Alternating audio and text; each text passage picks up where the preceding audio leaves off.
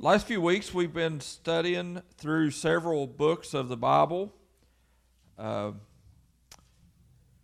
several months, really, we've looked through a lot of the epistles and the sermon series we entitled Letters, and we're continuing to work our way through some books of the Bible and go week by week, which it's a lot to take in, an entire book of the Bible in 1 week, but we'll get through them and kind of give a brief overview of these books and their importance and some of the ways that can be brought out into our lives today. But this week we're in the Gospel of Luke. The last 2 weeks we've studied the Gospels of Matthew and of Mark and how that they apply to our lives. And this week we're going to be studying through the book of Luke a little bit in a sermon entitled Luke, and everything changes when the doctor goes to see the great physician. So let us pray, and pray for an understanding and a heart to be receptive to what God would have for us today. Father, we come to you in Jesus' name. Lord, we're grateful for your word.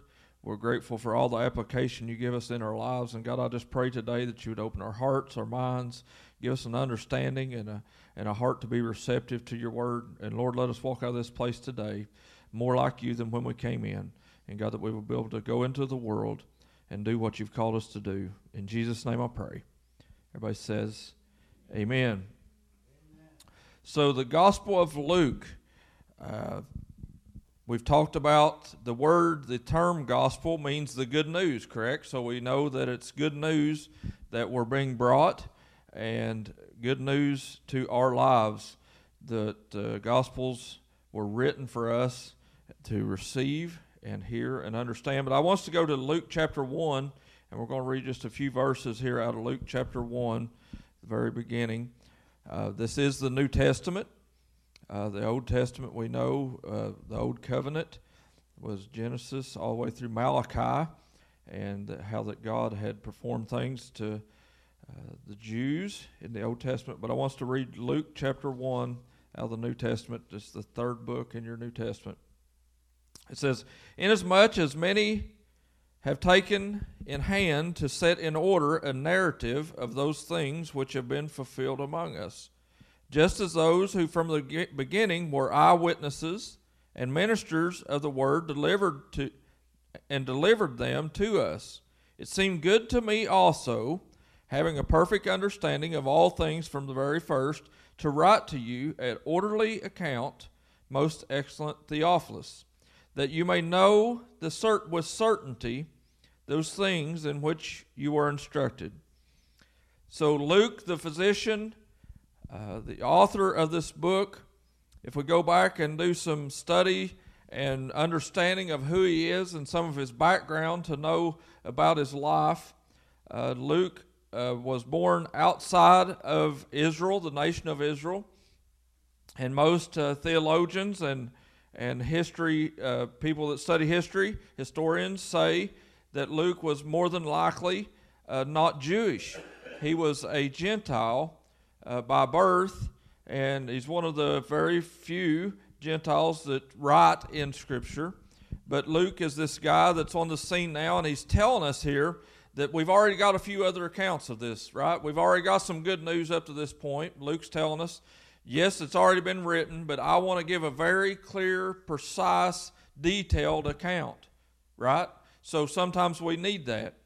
And in this gospel that we're reading today, this gospel of Luke and this person of Luke, to think about an outsider coming in and writing something and how well it was accepted to the early church. And if you study the history of the Bible, you'll see that a few hundred years after the Bible was written and all in detail, that the people decided, you know, what are we going to accept as biblical proof and inspired Scripture, and what are we going to rule out as being not acceptable as Scripture, but maybe of history?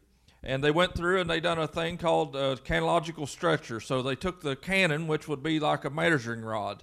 So they would pair up the writing of this scripture, whatever it would be, and they would compare it to this measuring rod that they had. If it didn't meet that standard, then it didn't get put in the Bible. And Luke made it into that.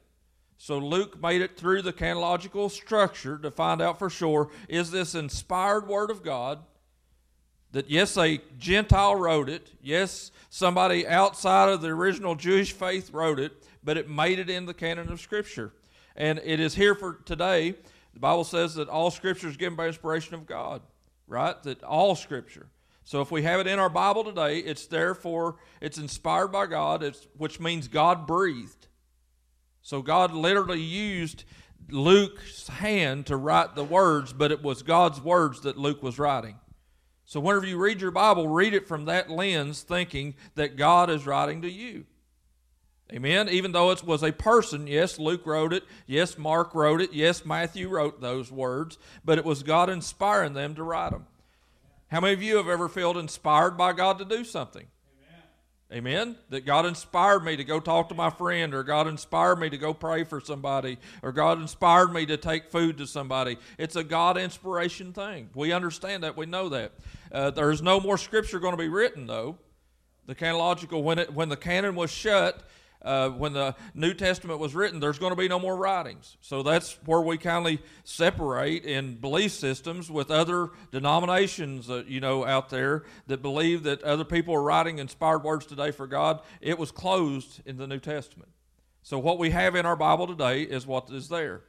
It's proven, it measured out and met the criteria that needed to be, which is, need to be written by an apostle, right? A direct person that reported to an apostle or to a disciple, and they had all this values that they put in the equation, but Luke met that, even though he's an outsider, even though he's somebody that wouldn't be taken into account. Like in the Old Testament, it was a Jewish faith, right? It was Jewish. So whenever we get all this account of the Old Testament, it was purely Jewish. Everything in it was Jewish. But here we come into the New Testament, and now Jesus allows a Gentile to write a portion of that, which is amazing to me, that he would allow a Gentile, somebody outside of the normal of Jewish faith, to come in and write part of the Bible. And Luke's writing here, and he says, insomuch as many as have taken hand to set in order a perfect narrative of these things which have been fulfilled among us.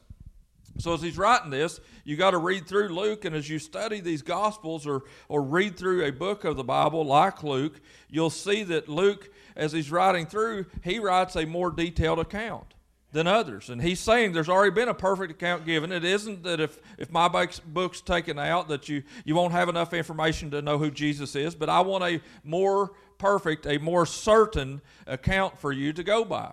So Luke is saying here, yes, you've already got Matthew, and I know you've got Mark, and I know you've got John. You're going to have these other good news, right? These other books of the Bible, but I'm going to write one too. And he said, which have been fulfilled among us, just as those who from the beginning and were eyewitnesses and ministers of the word delivered them to us. It seemed good to me also, having a perfect understanding of all these things, from the very first, to write an orderly account. So as I take this and look at this and pick it apart, the Gospel of Luke, I need us to look at it today as from the perspective of Luke sitting there. And can you imagine this guy living in a country so far away, and it isn't like today. It wouldn't be like today where that we got so many ink pens and you can just carry them around in your pocket, and it wasn't where that there was books and notebooks just laying around that people just got extras thrown everywhere. But this was a time in the world where that writing meant something. Amen. Today you see so many authors, so many books, so many publishers, so many different things. But here, this was a time, a season in the world's existence where that when somebody wrote something down, it meant something. It really had a personal application to it of some sorts. And Luke writing this down, can you imagine him sitting there, and not in today's world, not in a comfortable chair, not in a heated building with electricity running through power lines to start a gas furnace to come on to put heat through a vent. Probably sitting in a little room somewhere with a little fire and a little stove over to the side. There wasn't even a metal stove like we've got today. And I can just picture this guy in this one little room. See, we're so used to these big things. And I can just imagine him sitting there and penning these words. But as Luke was writing, I'm going to make this account where that they'll know things for certain. So as we dig back through and look at Luke, in Colossians chapter 4, it's in the very final parts of Colossians chapter 4. I don't know exact verse. I think I can't even guess it. It's just the end part of Colossians chapter 4. Paul is given salutations. He's signing off from the letter to Colossae, and he's telling about these different people, but he describes one person, and he says, Luke, the beloved physician. So Luke was a doctor. An actual physical doctor, a person that practiced medicine, right? So Luke was this guy that had this job or occupation that was that he prescribed medicine, that he performed doctor duties, and Luke was this physician. And it's just astounding to me that a physician would have time to do any of this work in writing a biblical account. Amen? How many's got busy lives? Amen? We're all busy, right? How many knows a doctor is more so busy than us? Amen. Rhea, I know, was a nurse and worked in the hospital and a doctor. Donna got called in this morning. Her physician up there that she works for calls her in even on Sundays to come in and perform heart casts and different things. And doctors lead a busy life. But here, this great physician, this doctor is writing down these books of the Bible. It just astounds me that he takes time to do that. And it causes me to ask myself questions. Do I allow God time in my life to do God things, even though it may seem I'm too busy to do those things? Amen? So Luke writes down this book, and the amazing part about it to me is how many likes the Christmas story? How many enjoys Christmas? Amen. I know Greg does. He put his hand up first. He said he had it up first. He beat all of you to it. He can tell you how many days is left till Christmas, all the way up from December 26th. He'll say, okay, we've got 364 days left. You know, he begins counting down at Christmas the last year. So he just loves it. But if we look through all of Scripture and all the New Testament, we'll see this good news, and we'll see these letters, right, these Gospels, and we enjoy those. But if you look, Christmas wouldn't be Christmas without Luke chapter 2. So you can study a little bit Matthew, and he gives an account a little bit of the birth of Jesus, but it don't go into the detail that Luke does. Luke gives extreme detail account of how the birth of Jesus went about. And he's saying, you know, Luke's not saying I was there for the birth. He's not saying I'm giving you an account of what I witnessed, right? That's what he leads his first chapter out with, to say, I'm not giving an eyewitness account. Other people's done that, but I'm going to give a certain detailed event from the people I heard about or investigated or interrogated and found out information that I'm going to write down for you, because I want you to have a certain account in its entirety. So this physician, this doctor, writing down these words, and he goes into account, and I can just imagine, has anybody ever been just infatuated with something? History. I got into a big genealogy kit a few years ago, and man, I studied, and me and Leslie went on vacations, and I know she enjoyed that. How many wants to take a vacation and go to courthouses and dig through old records? Don't that sound awesome? That's just what everybody, that sounds like the dream vacation, don't it? Everybody else is going to the beach and going everywhere else, and me and Leslie, I had her going with me, and I was digging through courthouse records. It's kind of sad really looking back, but I was infatuated with it because I was finding my ancestors that I didn't know. Right? I'd never heard the name Isaac Newton Collier. I knew all Colliers was geniuses, but apparently, you know, one of them named their kid Isaac Newton. How awesome is that? And I found his headstone, and I was just infatuated with it. I was really digging in, and the more I learned, the more it opened up for me to learn more. Right? Because my grandpa never knew his grandpa's name. So I never heard a story from my grandpa saying, well, my grandpa Isaac Newton, he didn't even know his name. I asked him one time, what was your grandpa's name? I don't know. I never met him. He died 9 years before I was born. Okay. Well, that was nobody, right? But I studied, and once I got to him and I found out what his name and who he was, it opened up a door to be able to go everywhere. And I ended up in Wise, Virginia, and go to all his courthouse and all that stuff by looking and digging and being intrigued. Opens up more doors for us, right? So can you imagine Luke, the physician, knowing if I dig into something, if I find this path and I take off and investigate this one part, that it's going to open up doors for all kinds of stuff. So as he writes all this down, it's a detailed account. And I'm glad it's there, because Christmas wouldn't be the same without Luke chapter 2. How many's ever been to a Christmas play where they had little magi, they had the little wise men running around, they had shepherds, they had all this stuff about the birth of Jesus, and they got all of it detailed, right? And they got all these things. Why? Because Luke chapter 2 tells us how that goes down.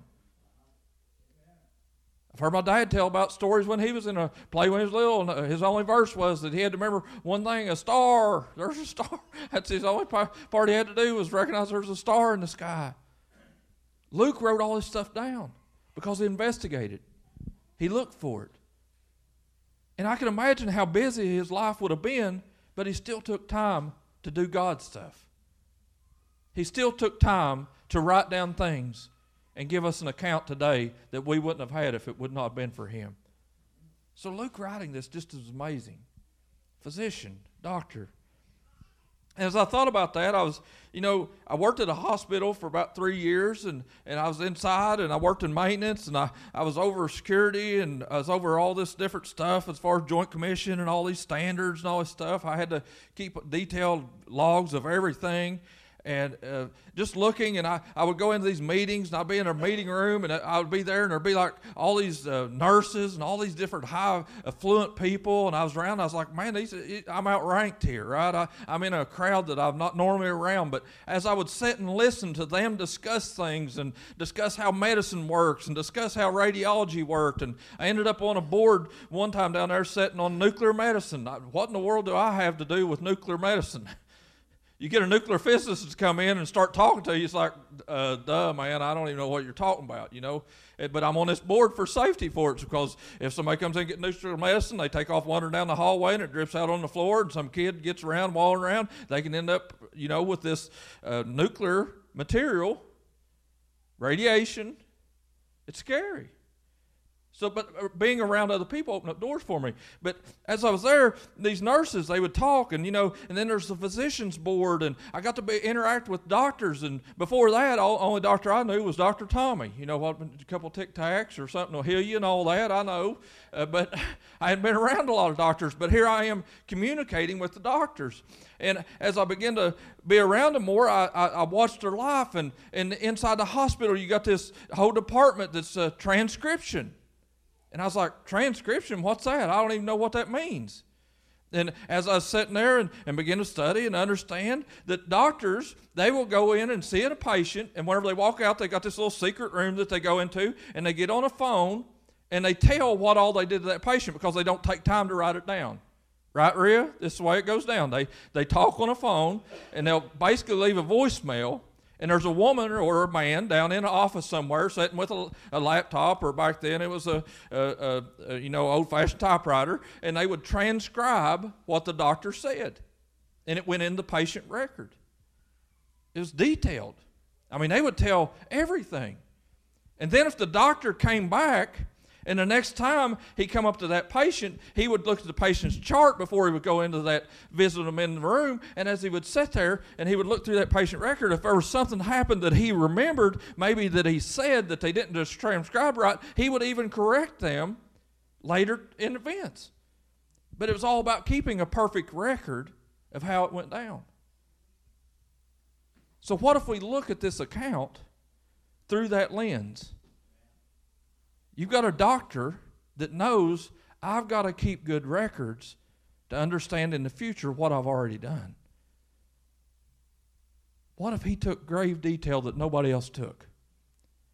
What if you look at Luke and compare it against Mark or against John or against Matthew? You're going to see all kinds of details that Luke took that others didn't. It's amazing, because God uses different people. God uses whomever he will. And sometimes we may say, you know, I'm not Jewish, or I'm not a theologian, or I wasn't born into Christianity, my parents didn't serve God, or we have all these excuses of why we can't. And Luke could have done that same thing, but he didn't do that. He engulfed himself in the Christianity as it came to town, and he witnessed and he listened to the bold witness of Paul and Peter and some of these people come to his town in Antioch. And as he heard these words, he believed them, and he totally infatuated his life into diving in and understanding them from a physician standpoint. How engulfed are we with the gospel? How infatuated am I with this Jesus that I talk about? And how do I apply him, and where do I apply him to? Is my question for us today. As I look at it for Luke, this physician, he probably had so many patients and so many people he was caring for. He probably had a whole lot of reasons and excuses not to do some things for God. Amen? Amen. Just like we use excuses of why we don't do enough for God. But he did it anyway. And look what it did for us 2,000 years later. It gave us a more excellent account. And it's amazing because, you know, a lot of people in church, and if you grew up in church, you've probably heard somebody say, you know, that Paul the Apostle wrote 2/3 of the New Testament. How many's ever heard that said, that Paul wrote 2/3 of the New Testament? A lot of people say that they believe that he did. And if you look through the epistles, and we talked about that in letters, right, that there's Romans, Corinthians, Galatians, Ephesians, Philippians, Colossians, Titus, Timothy, Thessalonians, Philemon. Paul wrote these books of the Bible, and there was a lot of books, but there wasn't a lot of words in those books. So if you look back and you study through the New Testament, you'll see if you do a word count of each book of the Bible, 25% of it was wrote by Luke. Luke, the Gospel of Luke, and the accounts of the Acts of the Apostles were both written by Luke. And he wrote more words than the rest of them, even though he don't get credited for it a lot in our society. But if you look, it's just two books that he wrote, but he wrote a lot of words. How many's ever read through the gospel, the accounts of Acts? You read through the book of Acts, right? And you'll see all kinds of things in the book of Acts that you don't see anywhere else. So Luke, writing these things down, gives us an account that we would not have had of what the early church was like. We would have not have known that Jesus, when he was standing there on a mountainside one day after he went about for 40 days and talking to his disciples and standing up on a mountain, and all of a sudden he ascends and goes into a cloud and disappears from his disciples, and they're standing there looking, and they're amazed and they're perplexed, and an angel looks down and says, "Men of Galilee, why are you standing here gazing? This same Jesus that was taken from you will also appear to you in like manner." And we wouldn't have that account of the book of Acts if it wasn't for Luke's detail writing it to us. And it probably didn't seem 100% important to him then. What do you got? Kitty cat? Hopefully that's not diaper material. Okay, good job. It's sandy wipes. Just hopefully I guess they're sanctified for sandy wipes, right? It should be good. But Luke's detail, attention to detail. Luke's attention to detail. How important is it to us? How does it apply to me? What's your attention to detail in your Christianity? What are we giving an account to for Jesus? It's going to be our life left in a legacy. Dusty and myself and Albie and Leslie and some of my co-workers at work, we're all reading this book together, doing a book study, and just to be, you know, more knowledgeable. And it's a book entitled "Didn't See That Coming." I listen to a podcast every week, and this guy wrote this book entitled that, "Didn't See It Coming." How many's ever had something happen to you that you didn't see coming? Amen. It blindsides you. This book is written to an effect to try to help you overcome that and look for things and things to be aware of and not have burnout and all these different issues. He was a pastor that burned out and completely went bonkers. I felt that way before. I watched a video yesterday of a video, and a pastor was in a church one day, and he was trying to preach the sermon, and he had a nervous breakdown in the middle of his sermon, and he just walked out of the church in the middle of the sermon. Can't do this anymore. It's sad. But I'm reading this book so that I don't do that. Amen? I don't want to just walk out and leave you guys hanging. I don't want to do that. I want to be the best pastor I can be, so I'm reading a book to do that. And in studying that book, it talks about, in one chapter of that book, how that people, he's been involved in ministries for so long that he sees people, and you go to a funeral, and you'll be at this person's funeral, and whenever you're there and you're talking to people, people will come up and be like, oh, Billy, he was a good guy. Oh, Bob, yeah, he done a lot for the community. Oh, Ann, yeah, she attended church every Sunday. And basically what he says is your life ends up being a one-sentence explanation. How sad, right? What do you got? I don't even know what that is. Looks like a seed. Could be a pomegranate, I don't know. It's okay. She's fine. She's fine. She's doing fine. So, can you imagine? So here's the deal. In the book, it's telling us, what do you want people to say about you at your funeral? If you can reduce your life down to one sentence, what do you want your one sentence to be?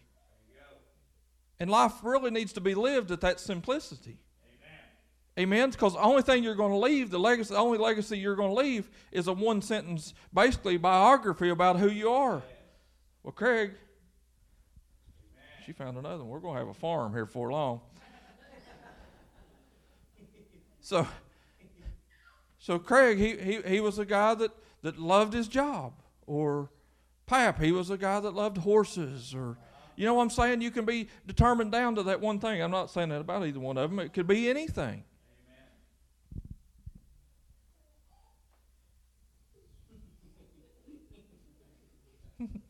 Or Carver loves seeds. I don't know. It could be anything. What do you want your one sentence to be? What do you want to be known as?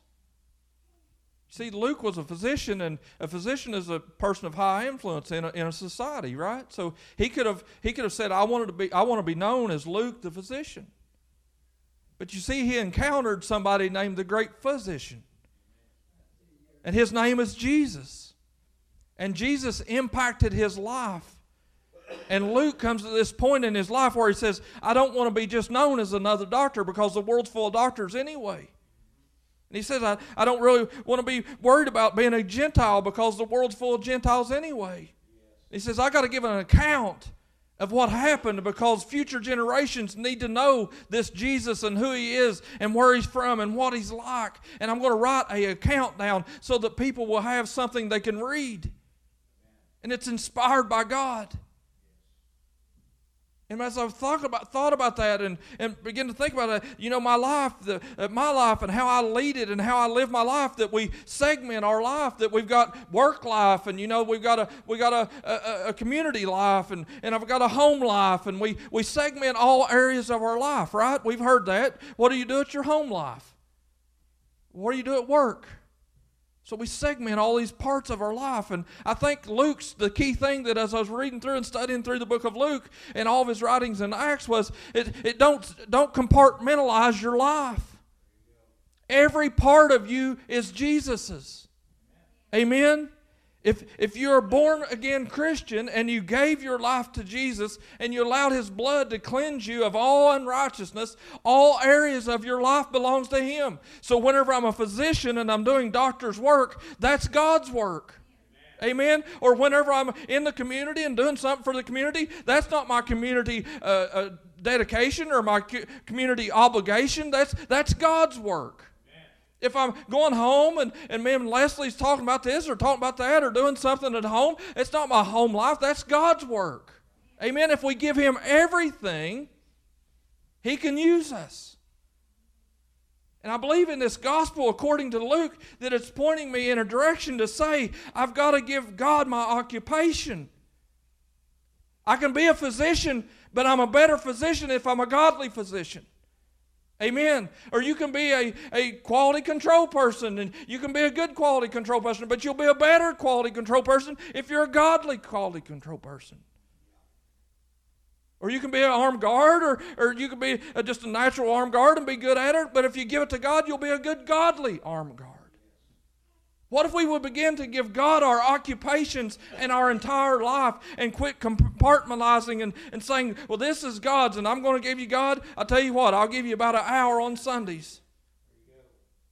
I'll show up from 11:30 and hopefully pastor shuts up by 12:30. It's 12:31, sorry. If we would quit compartmentalizing and saying, this is yours, God, and this is mine. Do you know how many hours is in a week? 7 times 24? A 168 hours. And we give God one. And the other 167 is mine. But we say often, I gave God my life. Right? What if we would just give him a little more? And just a little bit more. So today, I want us to see, stop that. Give him all of your life and watch and see what he'll do. Because how many dreads going to work sometimes? Give it to God and say, when I go to work, watch and see if it don't change.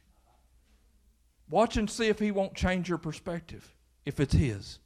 Because then when you go to work and you're dread going that day and you walk into work and next thing you know, God brings somebody across your path and you have this godly conversation. It'll astound you. It's all perception. Give it to God. Let him fix the problems that we face. You know why? Because he's the great physician. If he can heal a doctor, he can heal me. Amen.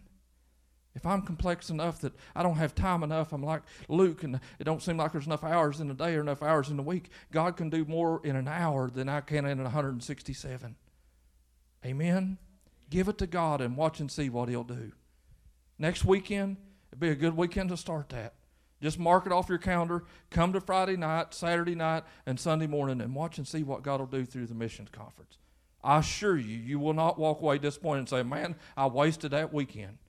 You get 52 of them a year, just give him one. Amen? Amen?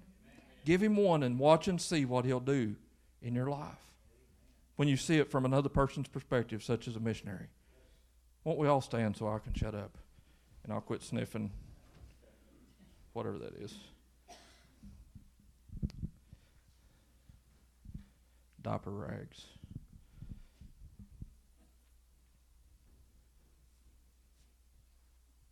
Won't you bow your head if you would? Close your eyes.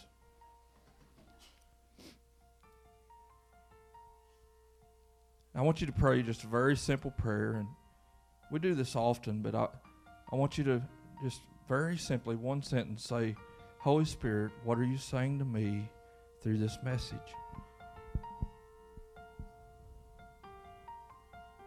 And I just want you to listen.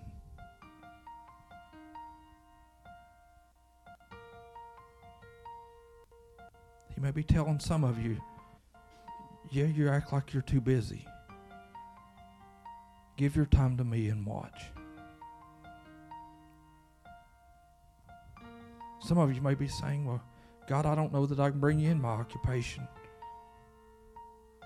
People will make fun of me if I come out at my workplace and tell them that I'm a Christian. And I don't have all the answers, and the Holy Spirit is saying, give your occupation to me and watch me open doors that you never thought possible.